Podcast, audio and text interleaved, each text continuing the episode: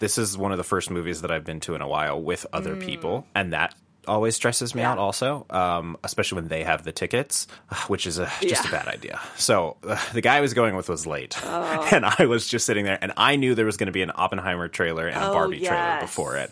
And i was like i want to see those Right. trailers so he ended up texting me the tickets so i got in and, and got to see them but it was uh, it was a that stressful would have been stressful so. if you're like Yeah, really yeah. excited about a trailer. it's like this is the one time I want to be here for the trailers. Please let me into the theater. So- Welcome to Feeling It, a podcast where we discuss TV, movies, pop culture, and whether or not we are feeling it. If this is your first time joining us, welcome to the show. And here we go. Come on, want to hear something neat? It's showtime! Hold your ears, folks. Here we go! See what you can do now. Take your position. All right, ladies, buckle up. Let's do this. Hold on to your butts. Seriously? Listen to me very, very carefully. Hey, it's me again. Eat 'em up. Enjoy. Hello, hello, everyone. Welcome to Feeling It. Each week on this show, we like to share what pieces of pop culture we're really feeling. Whatever show, movie, song, or tech, we just can't get out of our heads. In addition to those picks, this week we'll be discussing the long awaited Avatar sequel, Avatar The Way of Water. Avatar came out in 2009, and 13 years later, we are finally getting this sequel. So, before we get started with talking about all the things that we're feeling this week, um, I'd like for us to introduce ourselves. And when we do, let's answer the question what 2010 movie should get a sequel next year? I'm Lucas Wright from Chicago, and I think for me the obvious answer is Ben Affleck's The Town. Um, Boston heist movie. We need to follow up on where this guy is. if you haven't seen The Town, it is absolutely amazing, and it 100% deserves a sequel. I think my I'm going to sneak in a second answer here because in reality, the there's a romance movie, Never Let Me Go, um, starring Felicity Jones and what is his Wait name? a minute. I think you're. But Never are Let you Me thinking Go? about the Andrew Garfield, Carey Mulligan movie called Never Let Me Go? Oh, you're you're right. You're right. That's Never Let Me Go. What's the what's the Felicity Jones one? I don't know. She's British. He's American. They can't make it work. He Like dates crazy. Uh, Jennifer Lawrence. Like Now, crazy. okay, That's well, right. the tragedy of that. Is that? It's not. It's not 2010. is Well, w- one, it's 2011. Two, Anton Yelchin is no longer with us. Yelchin. Oh no, I forgot it was. So there's a lot of reasons why All a sequel for that would be yeah, really so many hard. reasons. All right, it's the town. The town's my answer. You know, I saw a clip of the town on TikTok the other day, and it made me realize Yeah. that I still haven't seen the town. Wait, you haven't seen the town? No, isn't that wild? I need to. Oh my gosh, it's definitely one like the best heist movie in the last like 15 years for sure. Yeah, and like we're having a renaissance. Like, Yeah, let's yeah, it's happening. Let's get He's a town back. sequel. I think that's a very respectable answer. Um, I too have two answers to this question. There's an obvious answer, and then there's one that I just like. But the one that I really want is, um, I think we should have a sequel to Salt, the Angelina Jolie Yes, Russian yes. sleeper operative, um, you know, action film. Mm-hmm. That movie was so good, and it set itself was. up for a sequel that never came. I would love to see Angelina Jolie star in another action movie, and th- that's just like great popcorn entertainment. Um, Yeah. So Salt, Salt is the kind of thing that it's like, yeah, let's do a sequel 13 year later. Who cares, you know? Mm-hmm. Yeah. But the obvious answer is The Social Network to me. Um, it's the best movie of maybe the, you know, millennium, definitely of 2010. And Facebook has only become even more relevant since it came out. Um, I think it would be fascinating to have Jesse Eisenberg reprise his role as Mark Zuckerberg in um, a metaverse world, you know? Yeah, 100%. I do want to fact check you real quick. I don't know if you've seen the Sight and Sound list, but um, obviously Portrait of a Lady on Fire is the best movie Oh, of the millennium. But My yeah. apologies. um, yeah, yeah. I know there's so Yes, much yeah. drama surrounding that. But I think the social network Um, is a great choice, though. I mean, it's kind of, it's definitely like the obvious. Like, if we're going to make a sequel, this is what it needs to be culturally.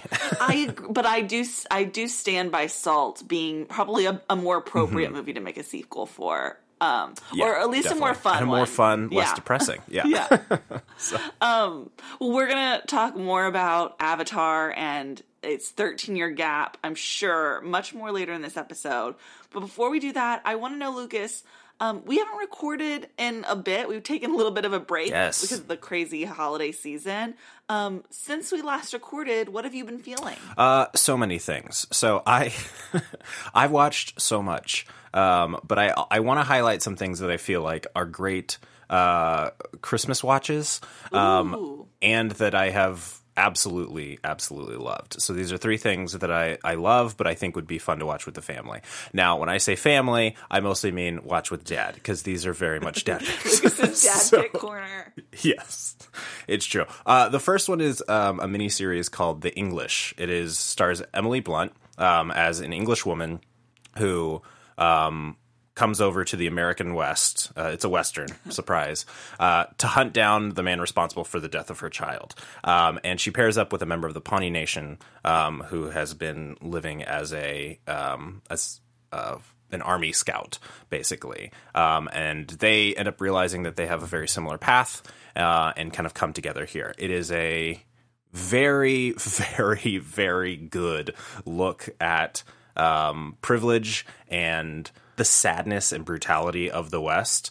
Um, and it's, I think it's one of the only things that like really differentiates how weird the West was in comparison to literally how the rest of the world was functioning. So, like looking at England in the in the 1800s and like the refined nature of it, and even like the East Coast um, versus the the gross, gritty, dirty, wild West. Um, I think it's just an interesting look. Uh, this show comes from Hugo Blick, um, who uh, I think is the king of miniseries. Miniseries is the king of the miniseries. Um, he did The Honorable Woman in 2014 and Black Earth Rising, uh, I think in 2018. So he can do absolutely no wrong in my book. Um, but I love this show. I think it is going to be a show that mostly just dads like, um, but it is very good. But if you if you like uh, miniseries, I think Hugo other Hugo Blick's other series, The Honorable Woman, Black Earth Rising, um, are probably more up your alley, Sandra. I cannot wait to watch or to tell my dad to watch the English. Um, I think, yeah, Yeah. I think you're dead on that this is something that like my dad in particular would go crazy for. Um, yeah. Yeah, so I'm, I'm glad to know about No. it. Uh, it is available on Amazon Prime. It is only six episodes, so it's Oh, not a crazy, um, a crazy long situation.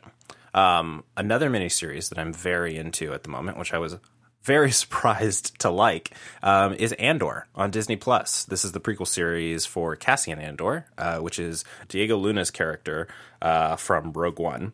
Um, and that's really all I knew kind of going into it. And I heard so many good things that I was like, finally, okay, I I have to watch it. I have not really been into most of the Star Wars things What recently. have you watched any of the other Star Wars series? I watched The Mandalorian. Okay, but all of it. And that is Yeah. it. Yes, all two seasons, and that's really um, have not really been interested in in any of the other ones, uh, but heard a lot of great things about this one. Decided to just I'll I'll dive in and check it out, and it is one of my favorite TV shows of the year for sure. I love Tony Gilroy. Um, who, if you don't know, is behind um, Michael Clayton and Nightcrawler um, and all of the Bourne movies. He what he does with this Andor series is really gets at the heart of the rebellion, and so there are no uh, there are no Jedi, there's no lightsabers, anything like that. This is just a people story uh, about what it takes to actually fight oppression and fight fascism, and I think it is one of the greatest character studies that I've seen in a long time, and to have it be inside of the Star Wars universe is truly incredible to me. So. Very exciting. This Andor is on my list. I've heard nothing but amazing things about it, and um, I I liked Rogue One a lot. Um, I think I've Yeah. been hesitant to dive into the Star Wars TV shows. I haven't seen The Mandalorian. I haven't. um, I've Yeah. seen every Star Wars movie and just not a single episode of TV. Um, and so I think my only hesitation with Andor is like, am I going to become a person that watches the TV shows? You know, like, am I going to start committing Yeah. my time to that? Um, but I The answer is you don't have to be because this is not connected in any way to literally Sure. anything else. I mean, obviously it's a prequel to Rogue One, but um, but that's it. And it is a 24 episode miniseries um, over two seasons. So the first season is out now, and then it will end in 2024 with the second season, and that's have it. you rewatched Rogue One since it la- since it came out? I have not. But yeah, I, I, I remember liking it, but it it felt a little inconsequential at the time, and I'm very curious to see how I'd feel about it. Mm-hmm. Yeah, it'll be really wild to watch it af- once this two season arc Yeah. ends. Yeah. I think already retroactively, it has this the show has um, taken away some of my the things that I Mm. didn't like about uh, Rogue One, just because of I felt Rogue One was pretty Right. rushed. I I really enjoyed it, but it's just quickly kind of goes through some things that I think this actually gives a little more time to, and so you get to see some more of that development um, for certain characters. So Really nice. it's very good. Uh, last but not least, The Wonder, which is on Netflix. Uh, this is set in Ireland in the late 1800s, um, and this follows a, a nurse played by Florence Pugh, um, who goes to a, a small town, who is brought over from England to go to a small town um, to basically observe with a with a nun. They're on trading shifts. Um, a girl who miraculously is alive uh, because she has stopped eating. Um, and they're basically trying to figure out is this her surviving um, a a miracle, a spiritual thing, um, or is there something you know more nefarious at work? Um, and so it's it's a really good look, I think, at the clash between science and religion, but also the clash between um, women and men in this kind of environment. So obviously, a nun and a nurse um, as some of the only uh, women roles with any kind of power, and what that does to uh, men in power. and so I, I, I think it's a it's a very good movie that also looks at the I think the artifice of of telling a story and what does that actually look like. Um, I liked it a lot. I don't think it's going to be for everybody, but I do think it's something that everyone is going to 100% appreciate Florence Pugh's performance. So I'm on the flow train. So when I looked up this movie, because I I was really Mm-hmm. unfamiliar with it, um, it's describing itself as a psychological thriller. Does that sound accurate to you? Um, I no, it does not. Okay. Um, I I think it is a tense movie. Um, I think there's a lot of psychological stuff going on with just. I mean, this just the the whole idea of you know science and religion and you know is this a miracle? Um, what's uh, there's another movie I feel like that we watched that that had very much like is this a miracle vibe or is it the um Silence Martin Scorsese's Silence? um, I don't remember there being any kind of miracle thing in there. Is there not a miracle thing? That is one that's like very much like digging into Sure. religion, though. But I think it has some of those vibes of like this is tense, this is um, someone questioning, like those kinds of things. I don't think this is a a, a, thriller in, in any way. Um, it's but it is, I guess, psychological. because I just kind of briefly saw like Florence Pugh, a psychological thriller. I was like, oh, she's redoing like her Lady Macbeth. Like yeah, th- yeah. the way you describe this movie, I'm much more interested. yeah, I think d- you did. You didn't like Lady Macbeth, right? I didn't No. Um, this is, I'm pretty sure this is one of the writers of Lady Macbeth. Interesting. Um, but this is based on a book, Oh. um, an Emma Donoghue book, who also wrote Room, um, The Brie uh, Larson. which got turned into the Brie Brie Larson movie. But she wrote the book for both of these. Oh, interesting. Um, I think this these like this is. I think Room is a better movie, but I think this is a more interesting Mm. story to me. Um, but I, I I think you would like this. okay, I'll, I'll need to check it out. Yeah, Um, and that is on streaming on Netflix. streaming on Netflix. Yes, Very handy. All these are streaming. Awesome. Well, that's you're right. That is like a perfect little like watch list for uh, your holiday break. Um, well, I am feeling uh, things tonally completely different from you, Lucas. These are not things Yes. that I would recommend. well, some of them I would recommend as fun Christmas watches, but definitely none of them are dad picks, in my opinion. Mm-hmm. Um, first, I'll start by saying that. I loved this newest season of The White Lotus. It's finally It's so good. So I feel like Yeah. maybe we can chat about it a little bit. Um, It was so fun. One, to have this show come back, a show that was like this surprise hit the first season. And two, to have a Sunday night show to be a part of that conversation again was something that I didn't realize how much I was missing that. Um, Yeah. I never have been a part of, well, I, I usually haven't been a part of like the Game of Thrones weekly chatter.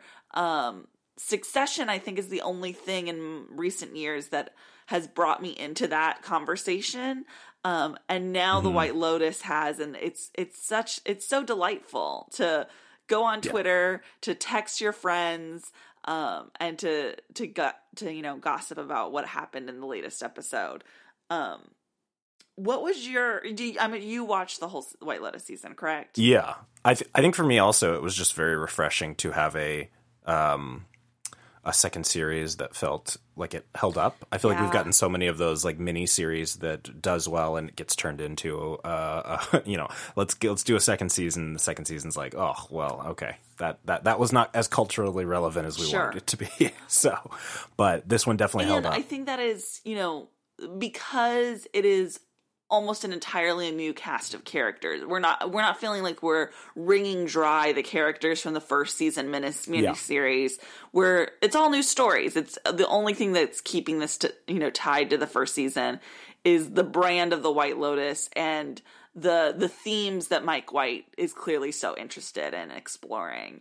I, I loved pretty much every plot line on the show this season.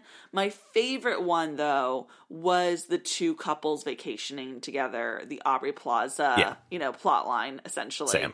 Uh, and my favorite part of White Lotus, Lotus season one was the couple on their honeymoon. Um, I just love watching couples um, figure out like what their relationship is going to be and like be in a state of crisis about that. You know, And I think Uh, I think vacation vibe is a great place to explore that just because people are outside of their normal routines. Um you- they don't have a lot to do and so you have this kind of time to dig into your relationship a little bit more and so i think the white lotus is a, is a great show to be able to explore that a yeah little bit. and i i loved how this season how the first season we looked at a couple um kind of in isolation for the first time reckoning with like who are we as a couple? Um you know they've Yeah. left their lives and now they're finally alone after this you know big wedding and and they're like oh now we have to figure out like what we're going to be like as a couple. Um and in this season it's a couple reckoning with, with who they are by comparing themselves to a different couple by by two couples interacting with each other and realizing like wow this is how one relationship functions in the world. Our relationship doesn't function that way. Should it? Should it not? Are we better than them? Are they better than us? Um i i loved all the interplay. I loved the the MVP of the show for me is um, Meghan Fahy, who plays Daphne. Um, yeah sh- her performance is just she's a star. You can just tell that she is a star from the season. Um, I love that she created a character with Mike White that is at the very first moment like we interact with her you think oh she's going to be the obnoxious one that has the funny lines that we Yep. ridicule and then there is so I have so much compassion for a character that was set up for so much ridicule. Um, I, I loved that twist of the show. Yeah, I I 100% agree. I think also like just the amount of acting she gets to do early in the in the show versus later in the show, like she just really gets to turn it on all the way. Um, she's she's great. I also just love, like you said, that the relationship dynamic there. Usually, when you see like two couples compared against each other there's like the functional couple and the dysfunctional couple and the dysfunctional couple or the the functional couple has to learn that there you know that that uh, there are things they can learn from the They dysfunctional gotta let couple loose, but you know? yeah. Exactly, exactly. Stuff like that. But this is truly um two dysfunctional Yeah. couples and kind of and not not really like uh there's there's not like a, a moral learning here at the end. It's just like how do we engage? How do we uh what are the different aspects? How do we survive life basically? How what are our coping Yeah. mechanisms? Um it's just such an interesting, I think, unique show. Um, and I can't wait for season three. Yeah, me too. Um, there's my my hope was that season three was gonna be was gonna take place at some sort of ski resort, um, maybe like the Swiss Alps, you know. Yeah, we need, we need I a cold know, weather right? one now. But the rumor on the street is that it's going to take place in Asia. Um, Which I mean, there's some great Japanese ski resorts. oh, that that's they that's a great do, so- point. Um, Yeah. um, Probably sure. not, but um, no, Yeah. I, I either will be great. Um, I just the idea of everyone in little ski bunny outfits, you know, is really appealing to me. Um, definitely. Well, one, my next thing that I'm feeling, if you were also interested in the the the couple plot line on the White Lotus, then I think you will really love the this other show that I'm become obsessed with, which is Fleischman is in Trouble. Um, this is a show that is based on a best-selling novel by the same name.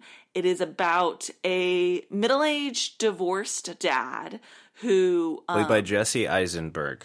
Which the fact that we are at the time in life where Jesse Eisenberg can play a middle-aged divorced dad is troubling. Let me tell you, I have a lot of thoughts about that. Um, but he, he plays a middle-aged divorced dad who, uh, at the very, very beginning of the story, his um, ex-wife, you know, surprises him by dropping the kids off at his apartment. She says she's leaving for a yoga retreat, but then she never comes back, and he has to deal with taking care of his kids full time and reckoning with um you know the fallout of his marriage and what his you know life has become in the wreckage of his marriage. Um this show i had i knew of the book and i i had started the book and never finished it. Um not necessarily because the book was bad but just be, you know one of those things that happens. And uh, i'd heard that the show was good i knew it starred jesse eisenberg who i've always been a big fan of um when I finally sat down to watch it, I couldn't believe how much I loved this show. Um, what makes this show so good, in addition to being like about a really meaty subject, I do love a show that is just about like how do we as- exist as adults and how do we like have relationships. Like that is my bread and butter. Um, it's about a topic I love.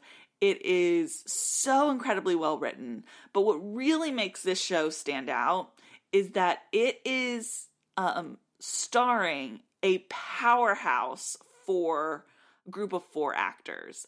Um, we have Jesse Eisenberg as the main character. And I think Jesse Eisenberg has always been like one of the best actors of this his generation. Um, and he really is proving himself, I believe, in this show. Um, then, you know, supporting him, we have Claire Danes playing his ex wife. We have Adam Brody playing one of his closest friends. Um, and then we have Lizzy Caplan, who is also playing one of his closest friends, but she is also the somewhat omnipresent narrator of the entire series. Um, I think people have a lot of, you know, go back and forth on whether they like narration, voiceover. Um, in this series, it is a godsend. Lizzy Caplan's narration of Jesse Eisenberg, his character's name is Toby Fleischman, of Toby Fleischman's inner thoughts is what makes this show so incredibly special. Um, and not only to have that narration as like again like an omnipresent um you know voice but then to tie it to an actual character in the show is something that i haven't seen done in a while. Um, I, I know it's been done before but it's not something that is done very frequently and i love what it adds to the story. Um, this is a show about midlife crisis ultimately. It is about being in your early 40s and wondering how did i get here? How did i end up in this stage in my career with these kids in this type of relationship not in the kind of relationship i envisioned for myself um i just turned 34 and i you know i, I feel like it's that time of my life is really coming for me and there there are parts of you know a midlife crisis that i relate to now um, and other parts that I don't, but that I feel is like right on the horizon. And watching this has been very therapeutic. Um, I also think that this show is making really, really great choices about like these are characters. They're characters that you want to like, but they are not necessarily always likable. Um, they are they're all you know very privileged, rich New Yorkers. Um, and that privilege definitely shows and leaks out even into the characters that you're rooting for. Um, and so it's a criticism of that. It is an examination of it. I'm obsessed with this show. Have you given this show any time?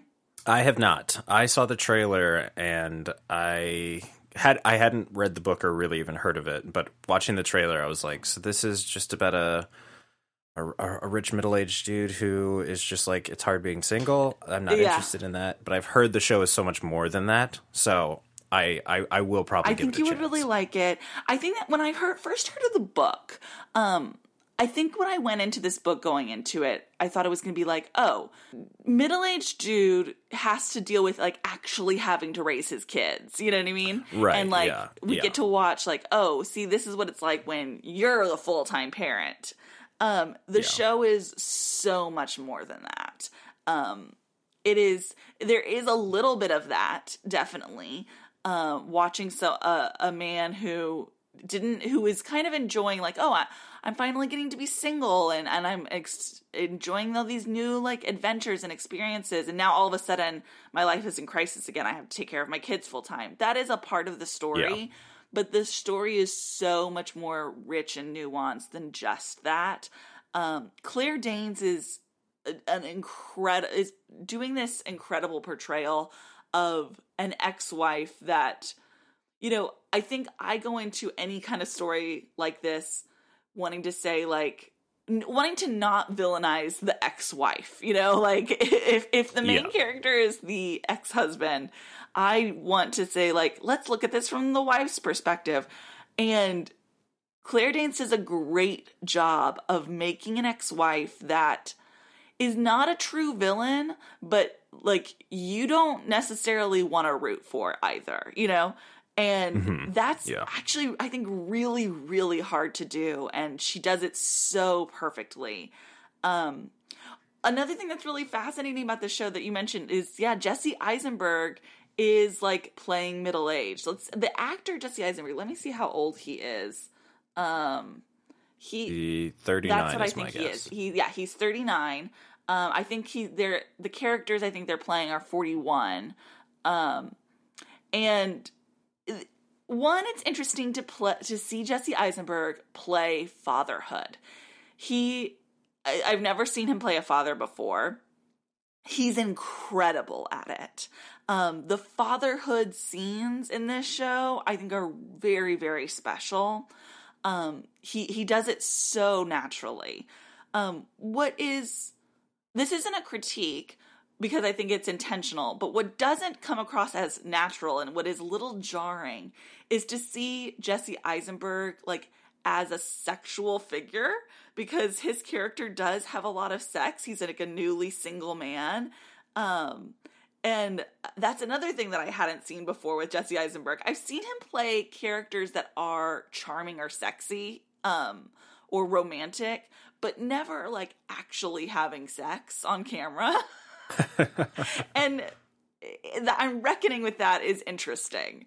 Um, mostly because like I, I think that Jesse Eisenberg in a different role could play someone who has sex and it doesn't seem awkward but this he's playing a character who is like being reintroduced into the sexual landscape you know so there's there's some Yeah. intentional awkwardness like built into that um Yeah. but that's something that I I didn't realize that I would have to reckon with, and, and I certainly am. um, but yeah, I, I really recommend this show to anyone who loves like dra- like an actual drama about family and relationships. Nice. I'll definitely check it out. Oh, one last thing I want to say about it is that one thing that's really fascinating is this show is set in the summer of 2016. Um, and so it's right before the um, Trump Hillary like election. Um, and part of the reason of, of that is because that's when the book was set, but also because the main character Toby Fleischman is a doctor, and so they realized like we couldn't set it any earlier. We we had it had to be before the pandemic because that was him being a doctor. It would change his entire life. Like it would that would take over the story. Um, and so it's fascinating to watch. Vulture did a really cool piece about the set design and how you design the city to look like something very recent and how that's almost harder than doing like a period piece from like the 1800s. Like it is really hard to find clothes and to shoot New York to look like a few years earlier. Um, and so that's something I've been paying attention to, and I think is very cool and interesting for people who care about stuff like that. Yeah. Um, last thing that I'm feeling is um, a documentary called All the Beauty and the Bloodshed. Um, it is one of the only documentaries I've seen this year. I have I've been really slow to watch you know, movies in general, but especially documentaries. Um, but this is one that seemed really special. It is um, a documentary about Nan Goldin, um, who is a famous photographer, um, and it is about her life and her career and her and her art. But then it is simultaneously also about her activism uh, against the Sackler family, which is the pharmaceutical dynasty that um, is responsible for the opioid epidemic in our country and across the world. Um, and so it is about her activism fighting against this incredibly powerful family that is very influential in the art and museum world, a world that she is a part of as an artist and a photographer. Um, and so the film kind of goes back and forth between her activism and her the the group that she's formed um, creating these protest movements at museums, um, protesting the Sackler family, um, as well as again just telling her life story, which I would never heard of Nan Goldin before seeing this documentary, and her life story is so fascinating and beautiful.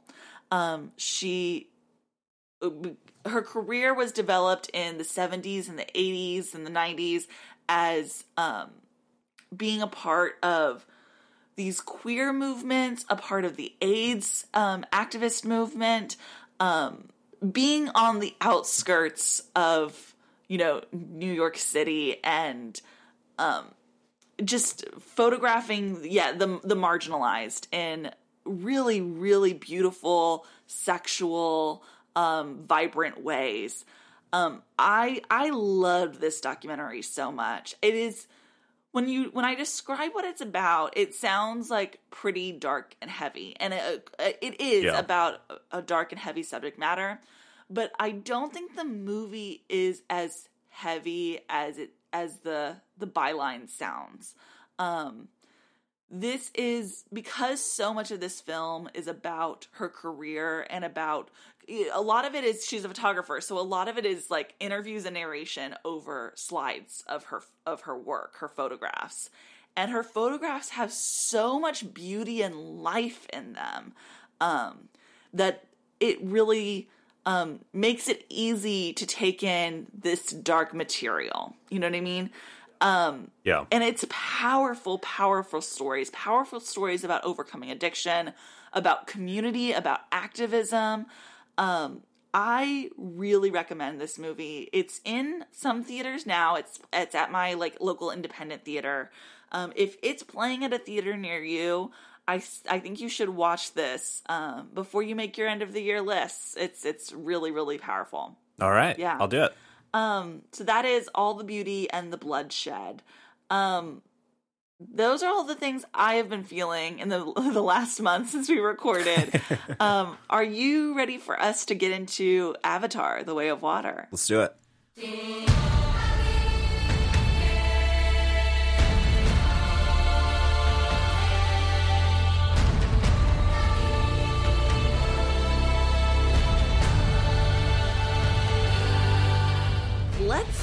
Let's Um, back on, back 13 years ago, um, how did you feel about the first Avatar movie? I thought it was fine. yeah, I, I I really enjoyed the visuals. I thought it was like um, stunning. It was one of the first movies that I had seen in 3D.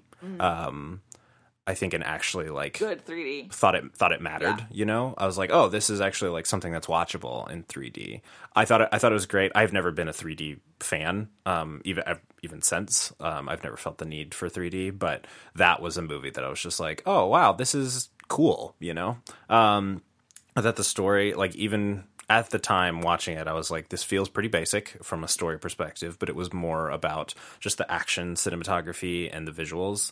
Um, I th- I was just so impressed by that. So as like a technical achievement, um, as a fun thrill, um, I really enjoyed Avatar, but it was never something that I was like, I would like to come back to it. So I rewatched it recently, but I hadn't seen it since the one time in How did you feel about it on 2009. your rewatch? Uh, is this a terrible movie? Um, just because like the dialogue is just awful. It's atrocious. Um, and the story is just so basic. Um, but by the end, it Yeah. gets you. It just like it, he's such a good action cinematography, like storytelling, like that kind of storytelling. He, James Cameron is so good at um, that. It just really by the end, you're like, this is a dumb movie that really just Hmm. got me. It made it made me feel like this feel, and we'll talk about this more with this new movie. it felt very Fast and Furious to me, of like I'm not here for any kind of you know ridiculously deep storytelling. I'm here for the emotional bonds that this movie is going to give me, and I think the Ava- the Avatar series like definitely um, falls into that category for me. That makes a lot of sense. Um, when I first saw Avatar back in 2010, 2010 was kind of the year I like really started becoming a cinephile. Like I was like, okay, I love Okay. movies and I'm going to see every new major movie that comes out. Um, I'm going to see like the movies that all the critics are saying I should see. Um, and so I remember when Avatar was coming out. Um, no, wait, no, that's not 2010. 2010. Okay, I got my years mixed up. The 2010 Oscar Right, right, right. race, Exactly.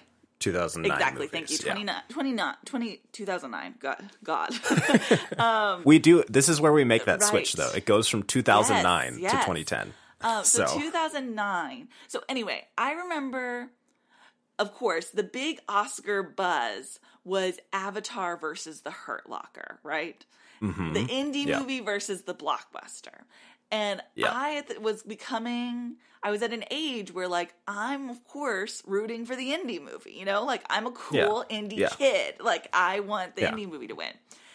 I remember seeing The Hurt Locker, liking it a lot, rooting for it. And then I remember thinking, like, but it was kind of like right before the Oscars, too. Like, oh, fine, the Oscars are about to mm. happen, so I gotta go see Avatar, you know? And I'd been putting it off, kind of rolling my eyes at it. And then I went to go see Avatar, maybe like a night before the Oscars, um, kind of thinking, like, "Oh, let's get this out of the way. And I do, while watching it, I remember thinking like, this is just Pocahontas. Like I, I'm so Yes, annoyed yes. that this movie is just Pocahontas.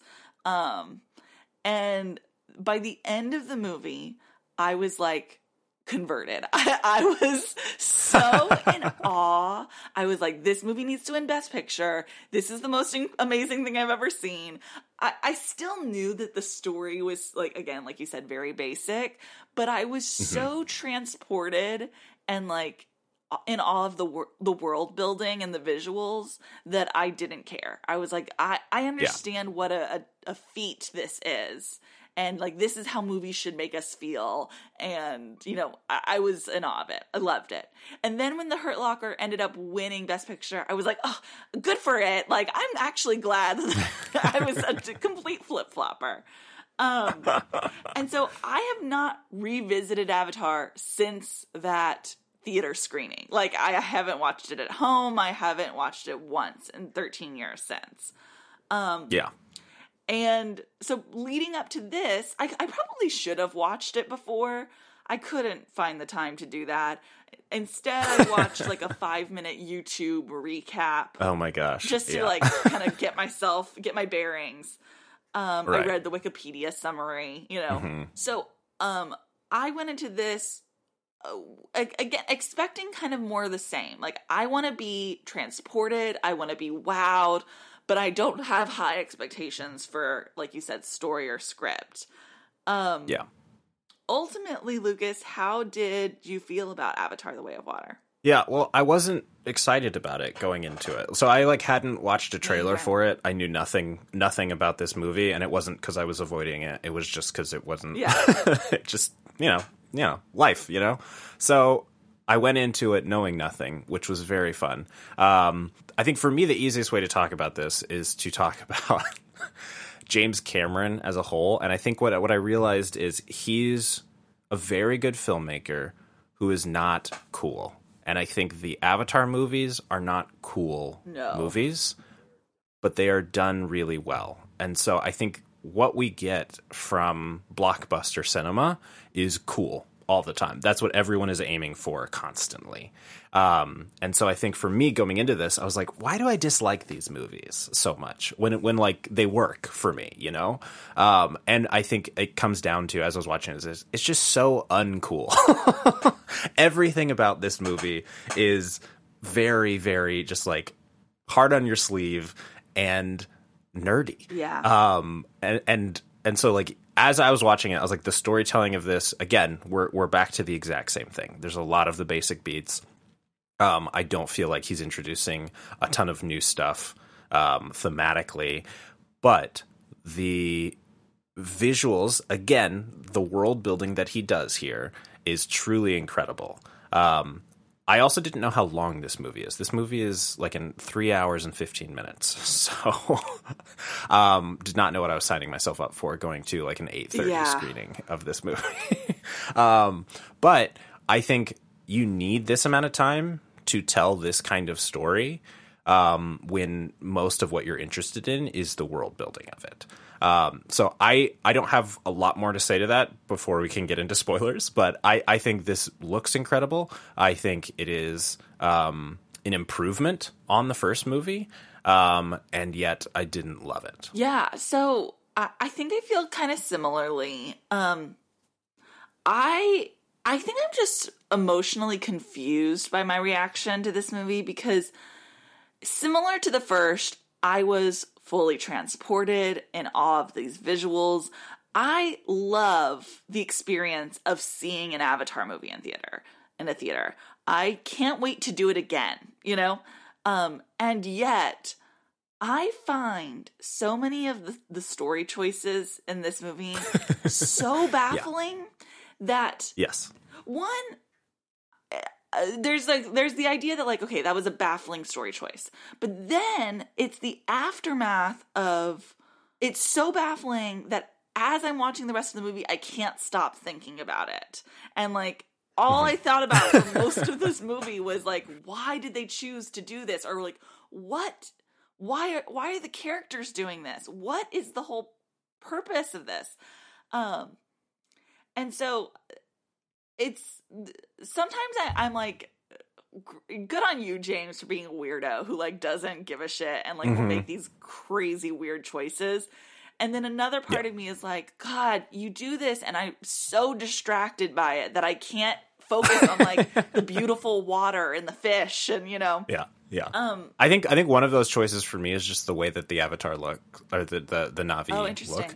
I, I kept I kept thinking about this in this movie specifically. I don't know why this didn't bother me in the first movie, but in this movie, like these guys look so weird. I don't like them. I'm into how they look.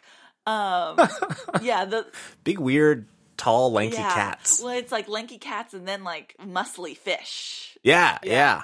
It's weird. Don't like it. Yeah. Makes me uncomfortable. There's a, there's a, there's a lot of weird in this movie, um, and I I very much agree with you. It is not cool. Um, there's Yeah. a lot of dialogue that I think part of my issue with this movie is that there are characters that I think in the world of Avatar are supposed to be cool that Yes, Oof. yes, are a hundred percent really not cool. Um, Yeah. So that that's that's a tough watch. Um, yeah, I just it, it is such an interesting feeling to think a movie is is bad in so many ways and yet be so excited for the next one. Yeah, I mean, I got to like the the third act of this movie is extremely arresting Yeah. and I'm just like such an exciting action scene like I almost want to call it a series because it's not even like an action Right. scene it's just like wall to wall insanity incredible. that I was it's it's it's truly incredible it's one of the best action pieces that I've seen maybe Yeah. ever and yet I think the movie as a whole is bad so it's a weird I mean, dichotomy I think there it ultimately just depends on what you value, right? Like, I will always value script over visuals. Like that. will- That will yeah always yeah. be story and my character value. always come And, first and here's the yeah. thing, like. Character wise, I'm not even mad at this movie. I'm more mad at like dialogue and like plot choices than I am at like the characters and like uh, the whole like story of this family trying to survive. I was very emotionally invested in. Um and I'm I'm invested in this story in broad strokes. It's when it gets tight and, and, and focused is when I have trouble.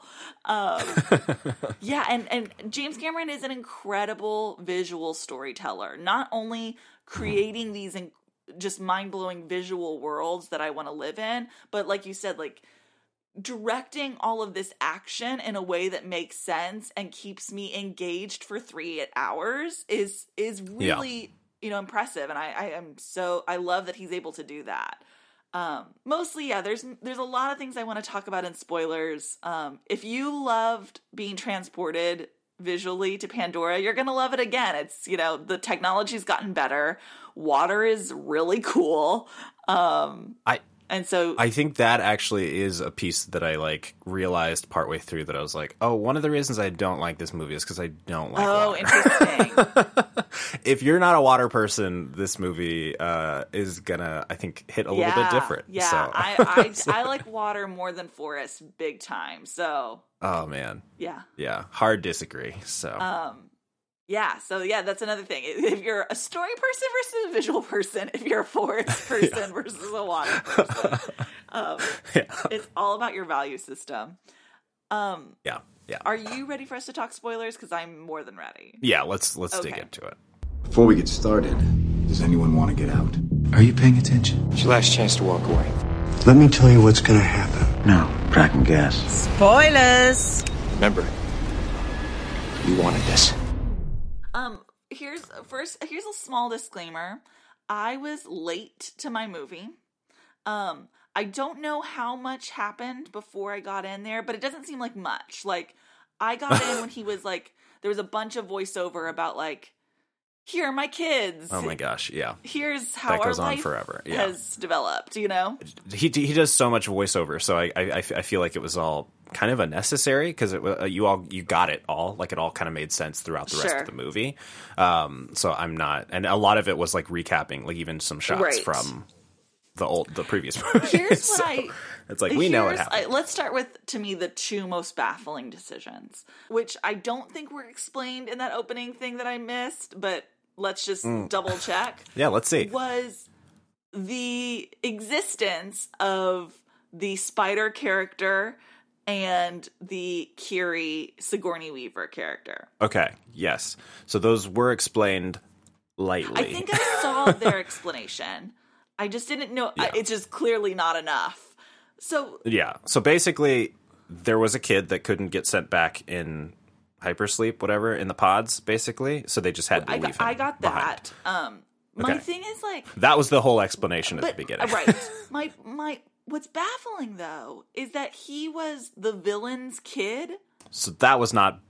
Nobody knew that until later in Yeah. the movie. So that there was nothing explained earlier. I'm still just baffled by the choice that like the villain Quaritch in the first movie, yeah. who is Yeah. like an elderly marine, right? Yes. yes. Somehow had a kid while Mm-hmm. he was on Pandora. Yep. I, I just can't wrap my mind around that. Like, wh- why you would Yeah. make that as a story choice? I, I obviously get because later on we're gonna get a son for his son, and like there's you know there might be some sort Yeah. of turn in him because his son, you know, the whole Darth Vader of it all. But Mm-hmm. I just don't think that that's necessary at all. I think I thought it was at the beginning of this movie. I was like, it is interesting having a human character who wants to be. I do. T- I think that's interesting too. um like I I think that's an interesting dynamic, but the whole the son of the bad guy and the fact that the bad guy's back. Like I was not expecting that and I was not happy No. about it at the beginning. Just Me like, oh my gosh, we're doing the exact same thing over and over again. Also, the Marines are just boring. Yeah. Like they're just dumb. Like that's another thing that I don't like about Jake Sully in this movie too. Is just he's a dumb, boring. Let me tell you. and just a bad bad Jake character. Jake Sully. Sa- uh, it, Sam Worthington. Have we seen him in anything other than Avatar? I, I I mean yes, like back in the day, What is Sam? Around the Avatar time, he was in Clash of the Never Titans. saw that. Um, also also a very bad movie. Uh, he was in a his, his best performance, I think, is when he plays just a normal Australian guy, and I think that's his sweet spot. Is don't try to be an Australian trying to play an American Marine, trying to play Yeah. like he's not. I don't think he's a layered enough actor to do something. Okay, like that. he's Australian. Um, yes. Yeah, which is why he sounds like that he does. okay. That's exactly what I wanted to talk about. His Yeah. voice is the most obnoxious American quote unquote voice I've ever heard. Yes, yes. and it really takes me out of the movie. Like I get that he's supposed to be like I, you know, a human American and the rest are they're, you know, Na'vi. Like I get that there's supposed to be a distinction there, but it's so Mm-hmm. Yeah. grating his American yes. voice. I I agree. I think he he has um oh, what's his name? I think Chris Hemsworth has a similar situation w- whenever he tries to do an American voice, which is rarely. He rarely tries to do an Yeah. American voice, but when he does, it's this gross like feels. Uh, kind of. I mean, it feels fake, but it also feels kind of just like, Ugh, what are you doing? why? Why? like, why? Yeah. Ugh. Yeah, yeah. So every time he spoke, I was like really taken out of the movie. Um, yes, in a way that like I wasn't with any of the other, you know, American human characters like that that were in Na'vi. Mm-hmm. Yeah. You know, like when yeah. like yeah. Um yeah, so that was that was bother that bothered me. Um so we have Spider and him being like this random child of like the villain. Then we have Sigourney Weaver, a Yes. woman in her 70s, playing a Yes. teenager. for what seems to be no absolute reason at all. her character is the daughter of her, Sig- Sigourney Weaver's character in the first movie. Sigourney Weaver's avatar. Yeah, Somehow her avatar got pregnant before Sigourney Weaver yeah, died. And they kept that avatar in the tank as kind of like Life a support. just life support situation to have the baby. and but they still have it in the tank. they still have it in the tank, which is a weird, yeah, a very weird yeah, thing. Um, you didn't have to have this voiced by Sigourney Weaver again. This could have been a child actor who's the daughter sure. of Sigourney. Let me say, this is a baffling choice that I'm kind of on board with. Um, whereas like the spider being the son of the villain the whole time i was just like what wait why is he that again like how did that happen sigourney weaver voicing a teenager i was kind of like wow i can't believe they did this sometimes it works sometimes it doesn't but i'm this is a weirdo choice that i'm like good on you james cameron for being a weirdo I mean, to me, this is one of the choices that starts to tilt this movie into the bonkers Yes. category. Yes.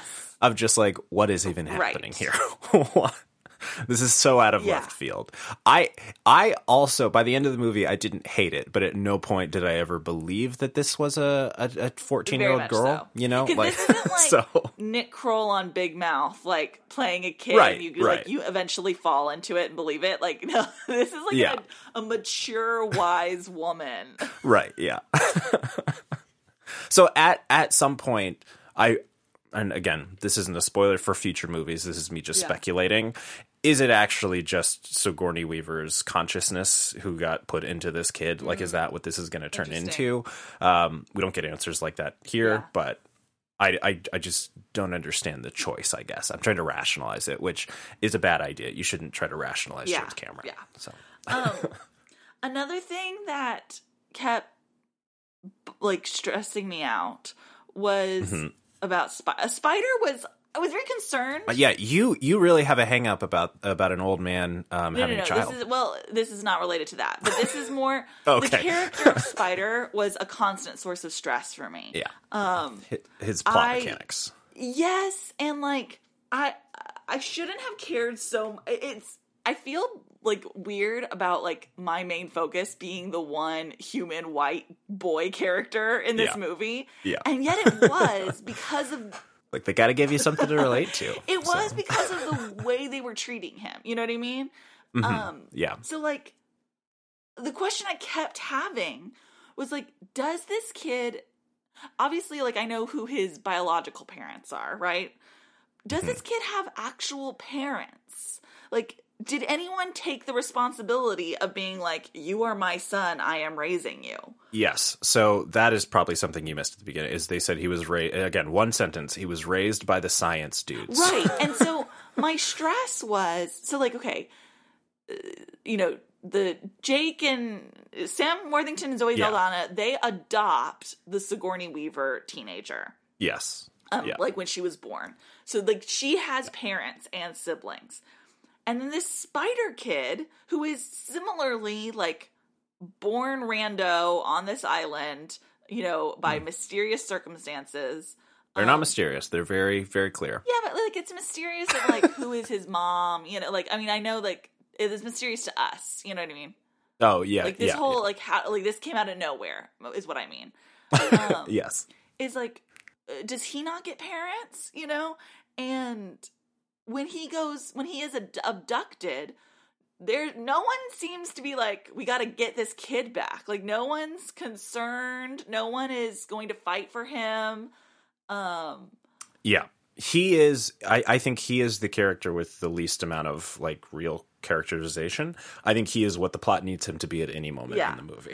I just kept being So- like, is no one no one cares that this kid has been abducted? Because like if it had been a one of Jake Sully's kids that had been taken, there would have Yeah, been a yeah. full war to get it back. yeah. The way that I the way that I thought about it is like the you know, the neighbor kid who's always at your house. Yeah. You know, like like your kids are like really close friends with them. You you love them. They're hanging out all the time, but they're not your kids. So when he gets taken, it's like we we we got to go. I get that. My thing is someone should have been like we gotta like I this is the kid I love and we sh- for sure, yeah. for sure. So that was just upsetting me the whole time. Was just like, no one loves this kid enough that they're like upset that he's been abducted. Um Yeah. I think the I think Sigourney Weaver's character. Also, I'm not going to remember No, any of the names name. of these Yeah. people. So Sigourney, We- I'm going to call them by their actor names, but Sigourney Weaver's character is sad. But Yeah. that's about it. Yeah. Um, so that was a stressor. I, I also was stressed about like the spider character possibly being like wooed to the dark side the whole time. Um, luckily that did not happen in this movie. Um, But I think that character like growth is weird because it shows him kind of enjoying watching, you know, his dad in the Marines learn how to fly, like all of this like weird stuff that he's gonna just along for the Yeah. ride for. Uh, feels like it's going to take you on some kind of arc that does not happen in the Yeah. way that I, you know, that makes sense for a story like this. The so. other thing that really sh- like I was so confusing was like why what the villain's purpose was. Um I get that the humans are here to try to like take over the planet. Okay, that makes Mm-hmm. sense to me. Yep. Um Earth is dying. They're here I. I don't get so this new avatar version of the villain that died in the first movie. His memories have been Yeah. put into an avatar's body. Um Yep. I, I I'm unclear at what point did those memories stop? You know what I mean? Like like It was like the last day. It was like they're about to go on that last Okay. mission. got it. So everything up until basically that last Okay. fight and his death. So I get the villain wanting revenge on Jake and Zoe Saldana, Sam Worthington Mm-hmm. and Zoe Saldana.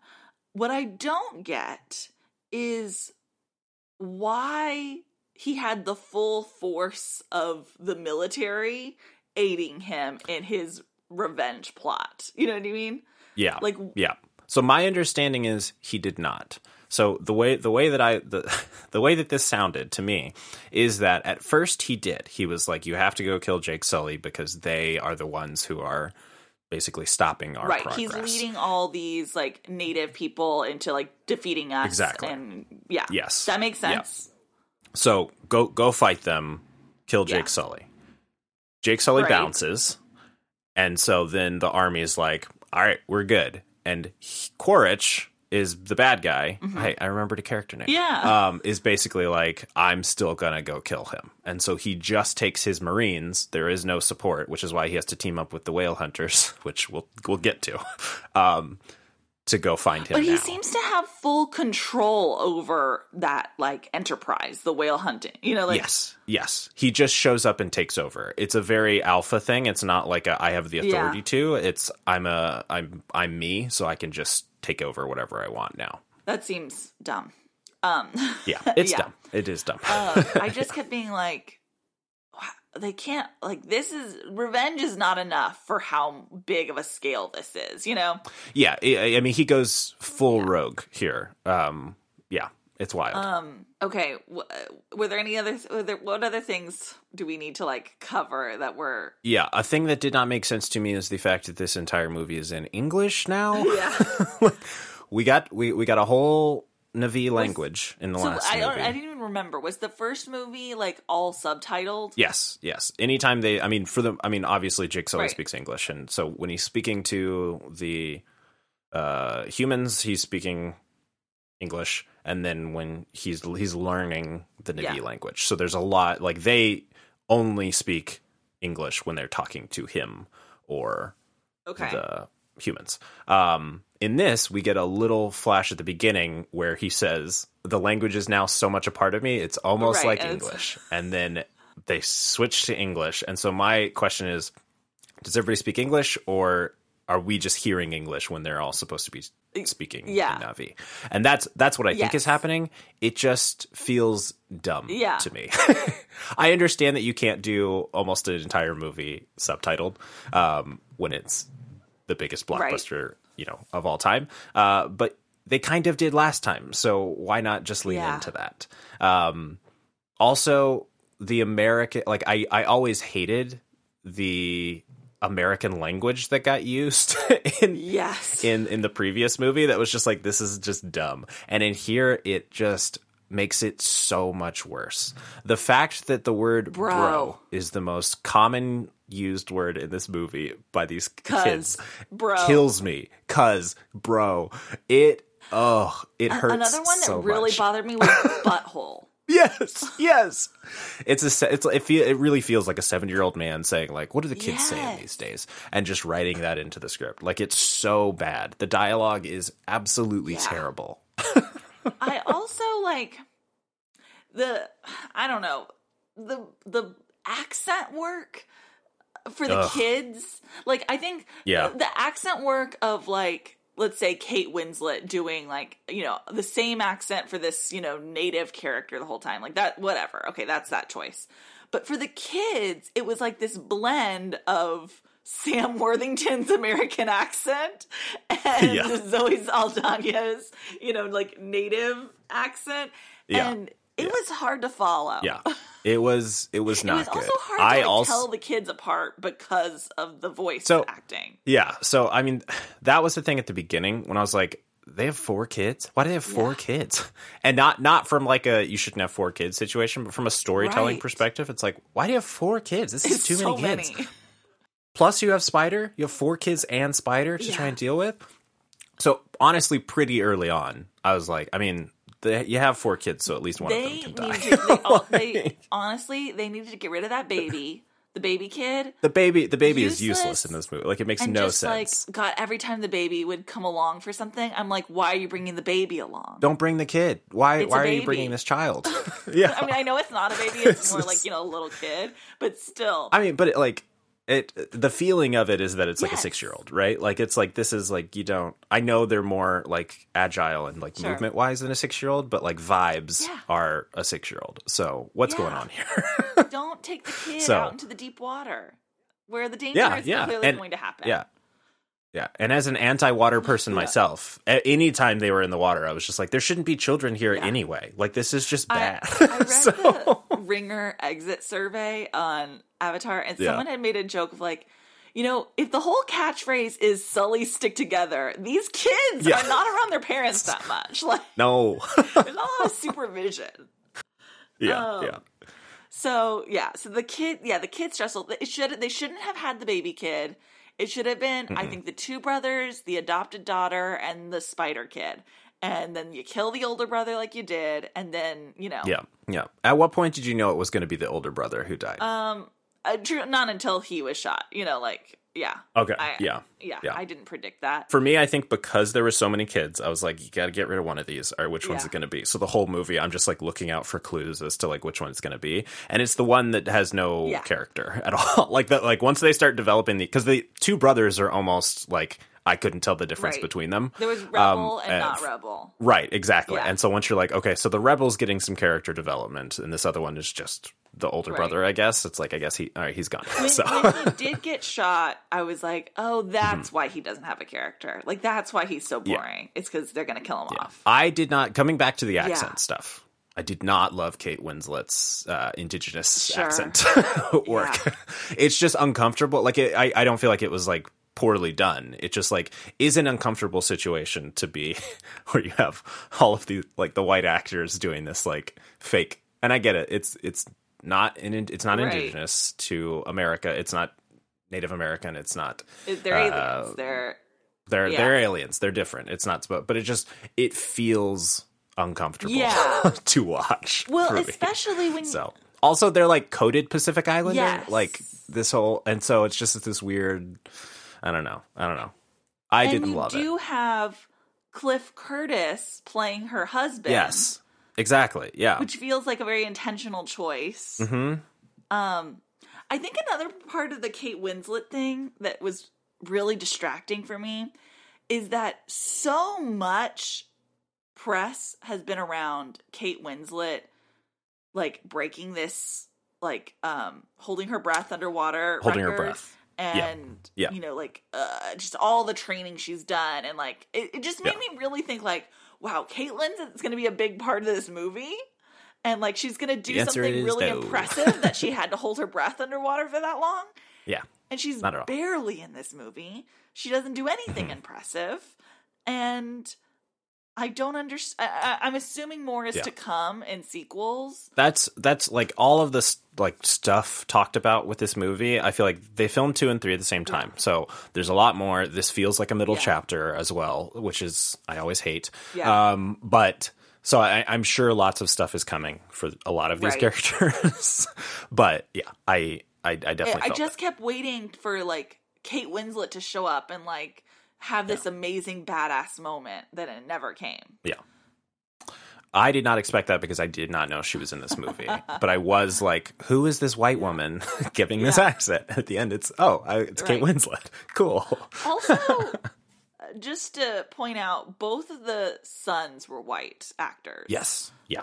which I kept wondering when it was being filmed, like who are these son actors? And then like, oh, they're white guys. I'm not. I have no idea who they are.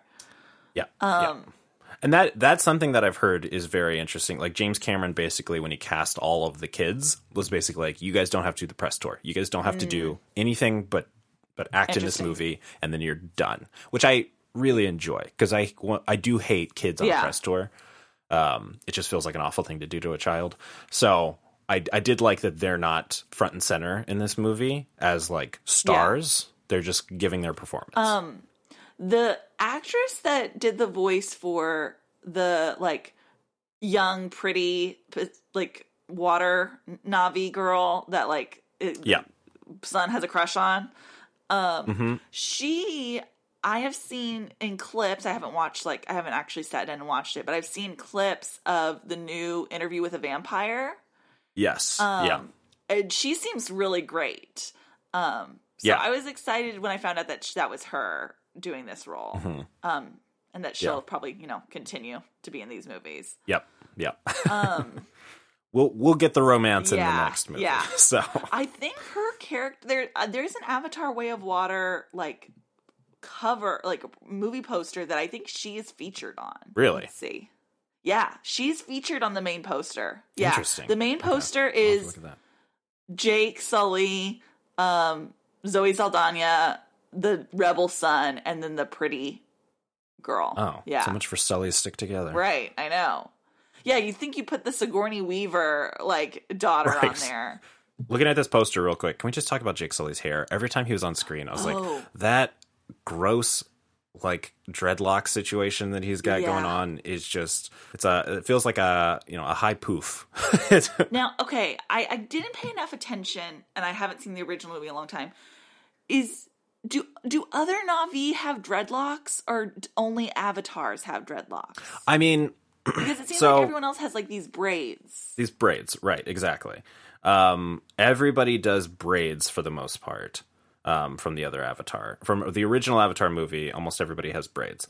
A, Jake Sully doesn't even have dreads. He's just got Right. hair. So it's like all the avatars just have normal, you know, Okay. hair.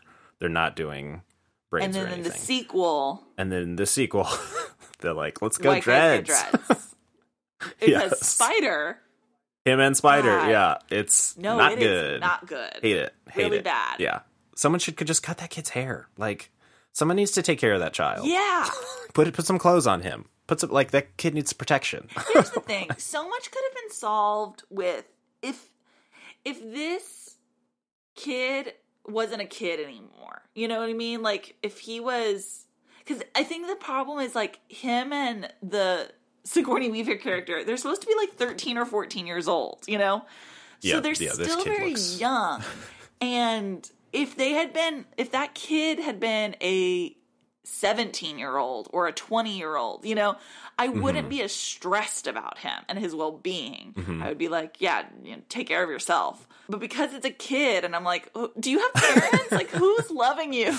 oh my gosh. I I I do have some weird like uh parents in film uh Yeah. anxiety about like like we don't have to get into this too much, but I watched um The Fabelmans. oh, yeah, me too. recently, and I I just can't interact with that movie. I think the same way other people do because the whole time I'm just like, but your parents, you have to just act like parents. Please just parent these children. Like these parents, these kids are going to go through so much there, and I get it. It's Steven Spielberg, so it's fine. But like, just like, I know you're going through stuff, but also like, I felt that way. Deal with these- deal with these kids. Avatar a lot. I'm like, who's watching yeah. these kids? Yeah, yeah. Why do these kids not have no supervision ever? oh, Oh. man, yeah. Um, I'm trying to think if there were other major plot points that like I was like couldn't wait to talk about. I mean, for, for me, I do want to talk about the whale sequence. Oh, like the whale, the whale's the best part Yeah. of this movie. I did have an issue with all of a sudden he could talk to the whale. Like this wasn't set up. Nobody talked about the fact that you could communicate with it. Like they did Yes. later once all the whales show up and everybody's talking to their whales. But when he just shows up and the whale gets subtitles, I was like, what? What's happening? Why? What? Yeah, so that that freaked me out a little bit. right. yeah, that was baffling as well. Um, uh, the, the cool whales, like cool whales just yeah really really cool design uh amazing shots of like the whales and like that for me was like the big cinematic moment of like we're not doing really a lot of story here Yeah. we're just like it's all vibes hanging with the whale and i was like this is cool i like this this is beautiful I mean, and the the sequence of the whale hunting, it was like Yes. harrowing. I mean, Yes. just like brutal.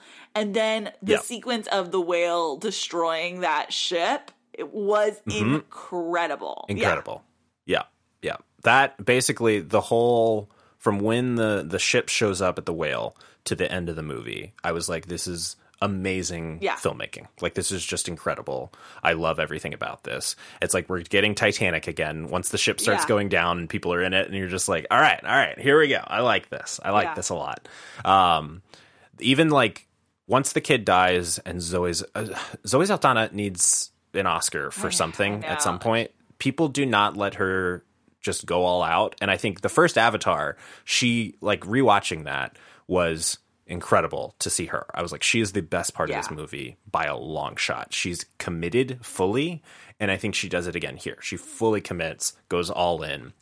and her rage and like out of control Yeah. uh just brutality like when spider hides from her Yeah. this movie i was like yeah i mean i get it like i know she's like kind of your surrogate mom that you've been hanging out with forever but she is a different person right now than you're Yeah. used to so i was like this is this I is incredible Say, i, I, love could it have used a lot more Zoe Saldana in this movie. so much more so much more jake i uh, part of me thought that they were just going to kill Me? jake sully at the Oh, beginning I- of this movie and i was I like at the I- end when he was like, "I can't go on, go on without me." oh at the yeah at the end too like, yes, let's do this. Let's do get him gone. this. Yeah, yeah. I want a movie that's just Zoe and the kids. Like that's he's yeah, I don't like him. So um but yeah, I don't know how much more. I don't feel like I feel like it it ended the movie. It's not like a like a cliffhanger for the next Sure. movie, but I feel like there is so much more of storytelling that needs to be completed in a future movie um that I can't really I can't really critique it in this movie because it, I'm sure it's set Yeah. up. So Um, the last detail that I'm remembering that we have to discuss is that shot of Edie Falco using the robot to drink coffee. to drink coffee, yes. An incredible Um, choice. that is those are the kinds of things that it's just like this is so Yes. stupid and yet and not Yeah. cool and yet very much works for this Right. so Um, yeah, you're right. like you said earlier. All those dumb Marines. The so did they did they my question is did they wake up and then get their tattoos again like they're all Right. tatted up it's just like what what what's what, what's Right. what's the I- psychology here's to I will this say. I do enjoy the visual of like these avatars wearing clothes. You know what I mean? I think they look so much uh, better to me in clothes than not in clothes. But So- I like the idea of like real Na'vi dressing like this, and then these avatars like in these wild bodies, like wearing human clothes. is very funny to me. Yeah, I'm I'm just picturing them having to like make Yeah. those clothes. Like you can't order well, any of this stuff. Like you're image of Sigourney Weaver and that Sigourney- Stanford with a Stanford.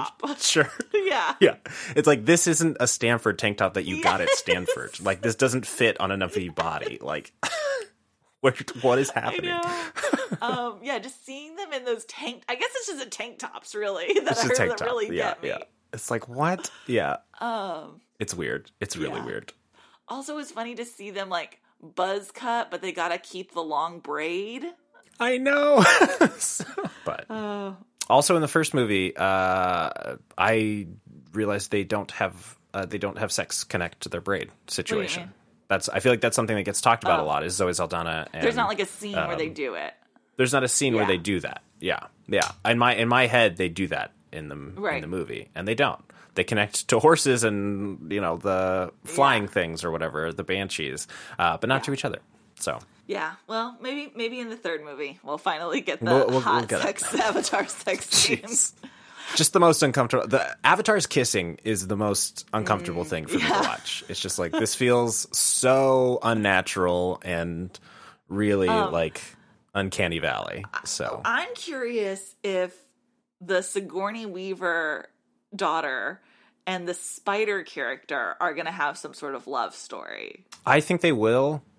And it's I did I again again I'm very uncomfortable with So all of the sexual aspects of this of these movies. to It's just have Sigourney Ugh. Weaver. How old is Sigourney Weaver? I don't I don't like it. 70 something she- at least. Yeah, yeah. Having a love Yeah. story as a teenager is so it's bizarre. Yeah. Um Yeah. yeah. I I'm Yeah. not again, her portrayal sometimes really worked for me. Um not always. I think it's I think it's good. I think it's emotional. I think she's doing a great job, but at no point do I ever believe that she's a Yeah, child. yeah, yeah. It's just it's a good Right. performance. Um and I, I mean, she did the motion capture for it too. So I, I think, like Yeah. physically, she actually gives a great performance and like kind of feels like a kid, like a little gangly, like like all of that stuff. I think works Right. really well. It's just the voice Yeah. never sounds like She's a child. 73. So- yeah. Oh gosh. Uh, here's my Oh, other man. question. Last this is probably my last question. Yeah. How do we know how many they've already filmed? Because he has there's like five movies. Yes. Yeah. So in his head, he's like, "We got five. and he's like, "I've got a back burner two more." so possibly seven in the works. But like planned, written, I have five. Because I have filmed two and three. Two and three are in the can. They have shot some stuff for 4 Uh-huh. but they kind of took a break and were like, let's see how two does before we continue on to four and my five. thing is like I'm not saying that Sigourney Weaver is gonna like die anytime soon. You know what I mean? But she's Yeah. like in her 70s. Like how much can she how long can she do this motion capture? And then also Yeah. Stephen Lang, who plays the villain, I know. he's How old is he? he He's- is he's in 70 his years right? old. But he looks Okay, older yeah. than Sigourney Weaver, let me tell you that. Like he's That is true, yeah. And you know, what is the fitness level of these people these elders? yeah. to be able to not only do this motion capture work for an action movie, but theoretically, all of this is underwater. Like, that is Mm-hmm. so much work. I just am stressed. Yeah. I get stressed when people have these like long franchises and these like older actors that Yeah. are committed to major roles, you know? Yeah, yeah. My assumption is that like the third one will end the adults storyline for the most part, and hopefully like four and five are more That's about the kids. point. But again, like you said, Sigourney Weaver is the child, so Yeah. we'll see. so um Okay. Well, I'm really glad that we saw this and that we could be a part of the conversa- the Avatar conversation. me too. Do you think you'll watch it again? No. Yeah, I think I will probably watch it before the third one comes I out. mean, maybe. Um, yeah. yeah, but like I'm not planning on watching this again No, anytime no, no, soon at all. But If here's yeah. here's my thing. If I had friends that really wanted to go see it in a theater, I would go see it with them, but I'm not Yeah. trying to do that. And Yeah. when the third one comes out, I could see myself like, yeah, doing a little marathon. Um, but this Yeah. isn't a movie I'm like ready to revisit. no, definitely not. So Um, but I but I'm glad I saw it, and I can't wait for the next one. Yeah. It is that weird thing of like, I don't think this was a good movie. I enjoyed it and I'm excited Yes, for the next I- one. that rarely so happens. It almost never Yeah. happens. so. Um, oh, well, man. I, I'm glad we saw this movie. Um, Lucas, can you tell people where they can find you on the internet? Yes. Um, please follow me on Letterboxd um, at Lucas and Stuff. This is where uh, I'm almost doing. I'm doing basically nothing anywhere else. at That's this a point. great place So, to follow both of us. Um, you can Yeah. follow me on every social media platform at Sandra Amstutz. My last name is spelled A M S T U T Z. Thanks for listening. Bye. Thank you. Goodbye now. Goodbye. Go away. I'll see you soon, okay? That's it? Go home? Move it along, Padre. Goodbye, old friend. That's it. That's our show for tonight, people.